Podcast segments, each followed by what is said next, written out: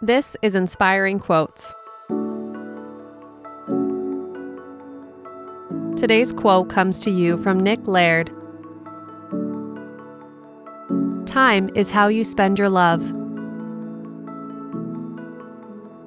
This simple truism comes from the poem The Last Saturday in Ulster, written by Irish writer Nick Laird, the husband of celebrated English novelist Zadie Smith. Smith's acclaimed third novel, 2005's On Beauty, opens with this quote, and it suggests that how we spend our time is one of the most powerful ways we can show our love. Its inclusion in the novel is a beautiful expression of love itself. Smith writes in the book's acknowledgments It's Nick who knows that time is how you spend your love, and that's why this book is dedicated to him, as is my life.